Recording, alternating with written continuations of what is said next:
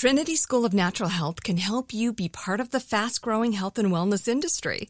With an education that empowers communities, Trinity grads can change lives by applying natural health principles and techniques in holistic practices or stores selling nourishing health products. Offering 19 online programs that fit your busy schedule, you'll get training to help turn your passion into a career. Enroll today at trinityschool.org. That's trinityschool.org. Welcome to Aaron Mahnke's Cabinet of Curiosities, a production of iHeartRadio and Grim and Mild. Our world is full of the unexplainable. And if history is an open book, all of these amazing tales are right there on display, just waiting for us to explore. Welcome to the Cabinet of Curiosities.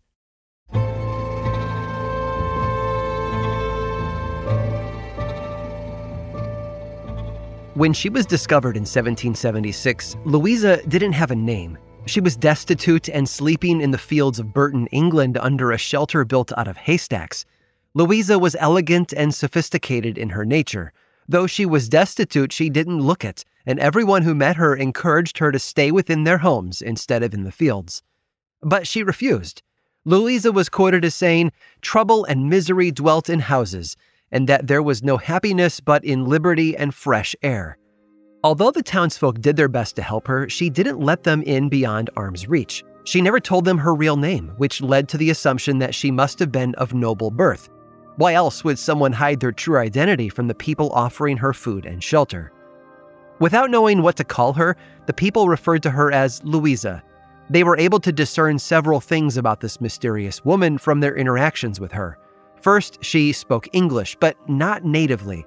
Her pronunciations and the way she phrased her sentences gave the impression that she had not been born and raised in England. One man tried communicating with her in several European languages. She cringed at most of them, but when he talked to her in German, Louisa wept. Secondly, she loved children.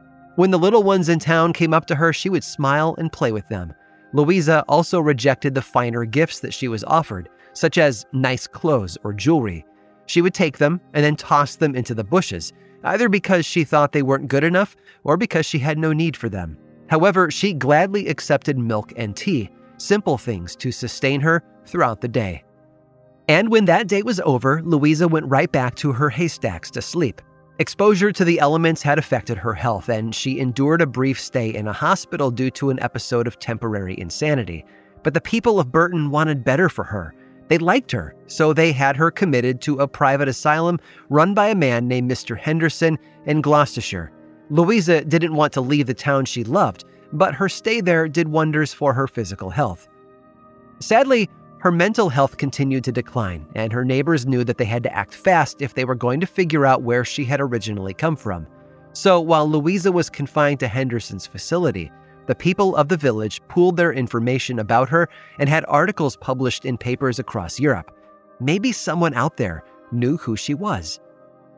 Louisa stayed at the asylum for years as the villagers' pleas for more information went unanswered, until one day when a pamphlet arrived.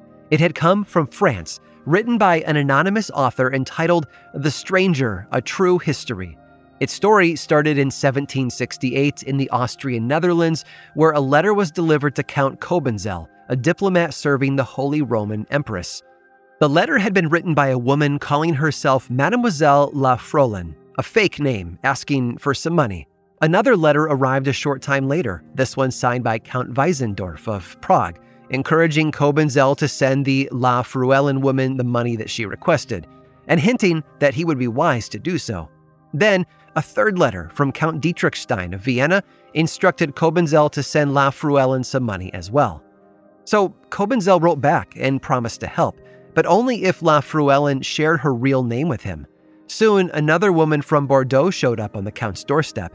She explained how the La Fruelin woman was a reputable person, but she could not disclose her true identity, as she bore a striking resemblance to the late founder of the Habsburg Lorraine dynasty, Holy Roman Emperor Francis I. Still, La Fruelin didn't want to leave Cobenzl empty handed. She promised to tell him everything eventually and sent him a portrait of herself so that he could get an idea of the person receiving his letters. Cobenzl brought it to Prince Charles of Lorraine for his assessment, and the answer was clear. Lafruellen did look a lot like the deceased emperor, and Charles would know because the dead emperor was his brother.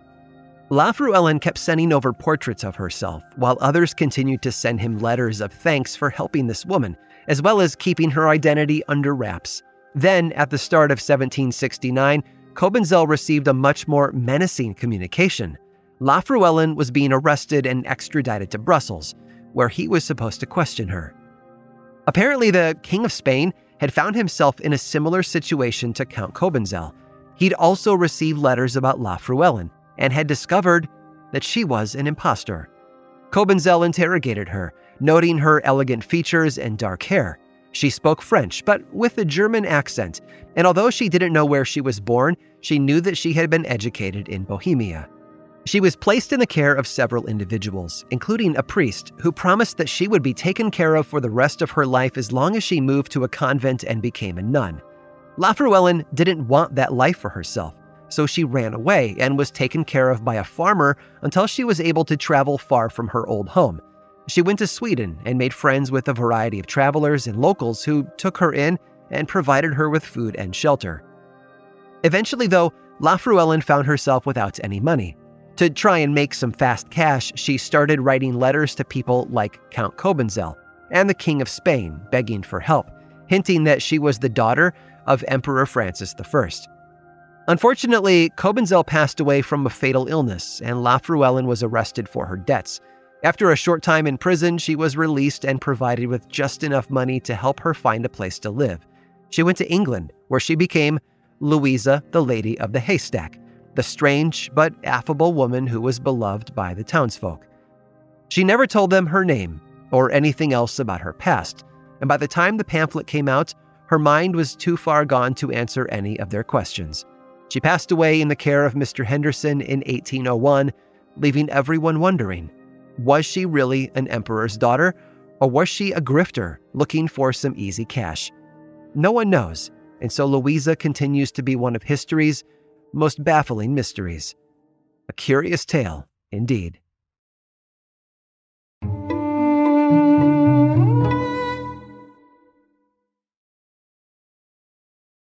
This episode is sponsored by Intuit. Here's a story for you. Once upon a time, a young woman was haunted by the ghosts of bad financial decisions, with credit card debt and an empty savings account looming over her every day. But When she tried to ignore these ghosts, they only grew bigger and scarier, and these ghosts of her bad financial decisions were stopping her from living her best life. So she decided to face them head on and take control of her finances with help from Intuit.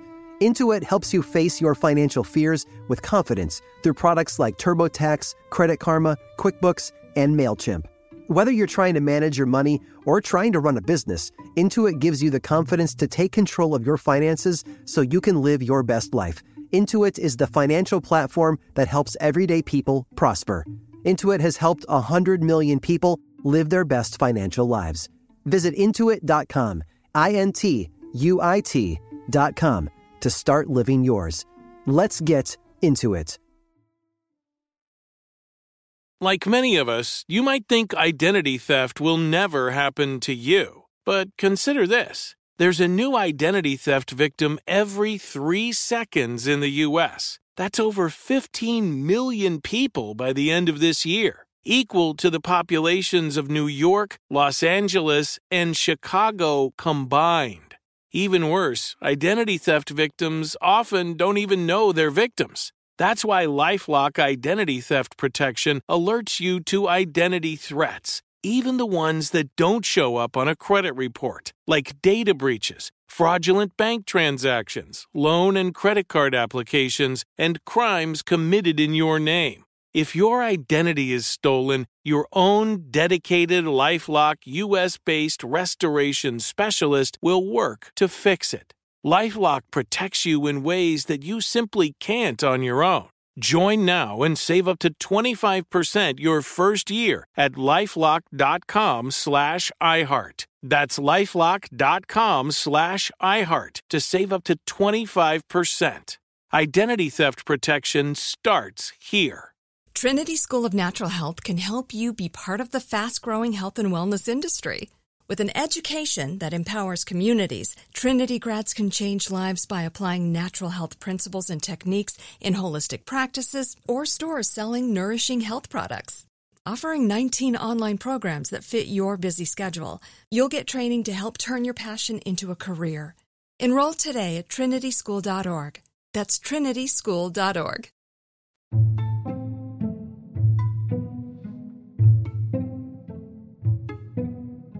The early 1960s were a tumultuous time for America and Cuban relations. Fidel Castro had come into power after taking control of the country in 1959. Two years later, he faced new problems from both the counter revolutionaries within his borders and the United States intervention on the outside. President John F. Kennedy tried to overthrow Castro using a plan originally developed by his predecessor, Dwight D. Eisenhower. Eisenhower, with the help of the CIA, had wanted to replace the communist regime with one more cooperative with the United States, but to make it look like the Cuban people were responsible for the sea change and not the American government. This was to be done through the use of propaganda and international paramilitary forces. The idea was to turn the Cuban people against Castro with the help from the United States, providing them with enough firepower to take him down for good. But the plan was tough to execute. Guerrilla troops weren't able to make any headway against Castro's forces, and CIA supplies weren't doing any good. So Eisenhower approved a new plan. The U.S. would train Cuban exiles and prepare them to invade their own homeland. Camps were built in Guatemala by the CIA, and by November of 1960, a number of troops were ready for battle. Unfortunately, the secret plan got out to other Cuban exiles in Miami and soon made it back to Castro. The press also got wind of the invasion and began reporting on it to the public. In February of 1961, newly inaugurated President John F. Kennedy was ready to go with the invasion. However, he decided to change the landing location to the Bay of Pigs along Cuba's southern coast. It was fairly remote, and his forces would face little resistance. That also meant that they'd be left wide open to assault, though. The attack started on April 15th of 1961 and were almost immediately considered a failure. The World War II bombers the CIA had painted to look like Cuban Air Force planes missed their targets. The actual Cuban Air Force planes they were supposed to hit were left untouched. On top of that, the press printed photos of the bombers and outed them as American planes. As a result, Kennedy didn't order a second airstrike. As for the Cuban exiles, they landed on the shore of the Bay of Pigs two days after the failed bombing and found themselves under heavy attack from both land and sky. Another failed air assault from the US on April 19th all but sealed the fate of the mission. The attempted coup was over. Exiles who hadn't been killed were captured and put in prison. Castro had won. And several months later, the CIA tried again. They called their plan Operation Mongoose, and it was headed by U.S. Air Force General Edward Lansdale from the Department of Defense. Operation Mongoose had 33 separate phases, all with the same end goal to get Castro out. As part of his plan, however, Lansdale wanted to take a different tack than before. Rather than use bombers or guerrilla forces, the United States turned to the Almighty instead. Their idea was to convince the Cuban people that the second coming of Jesus Christ had finally arrived. Using similar propaganda techniques as before, Lansdale wanted to let the people of Cuba know that Christ was coming on a specific day and that he was staunchly anti Castro. In fact, Jesus believed Fidel Castro to be the Antichrist. Then, on that predetermined day, U.S. forces would fire star shells into the air, lighting up the sky, while a U.S. Navy submarine projected images of Jesus Christ onto clouds off the coast of Havana. As that was going on, a plane hidden by the clouds and flying with a quieter, specially designed engine would play Spanish language messages from Jesus Christ through loudspeakers to the Cuban people below. Those messages, told by the voice of God Himself, would command them to overthrow Castro and take back the country in the name of democracy.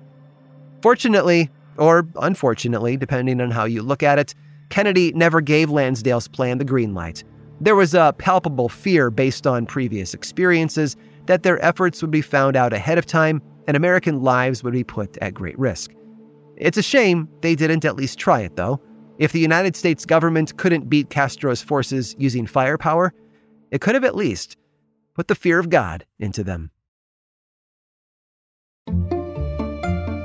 I hope you've enjoyed today's guided tour of the Cabinet of Curiosities. Subscribe for free on Apple Podcasts or learn more about the show by visiting curiositiespodcast.com. This show was created by me, Aaron Mahnke, in partnership with How Stuff Works. I make another award winning show called Lore, which is a podcast, book series, and television show. And you can learn all about it over at theworldoflore.com. And until next time, stay curious.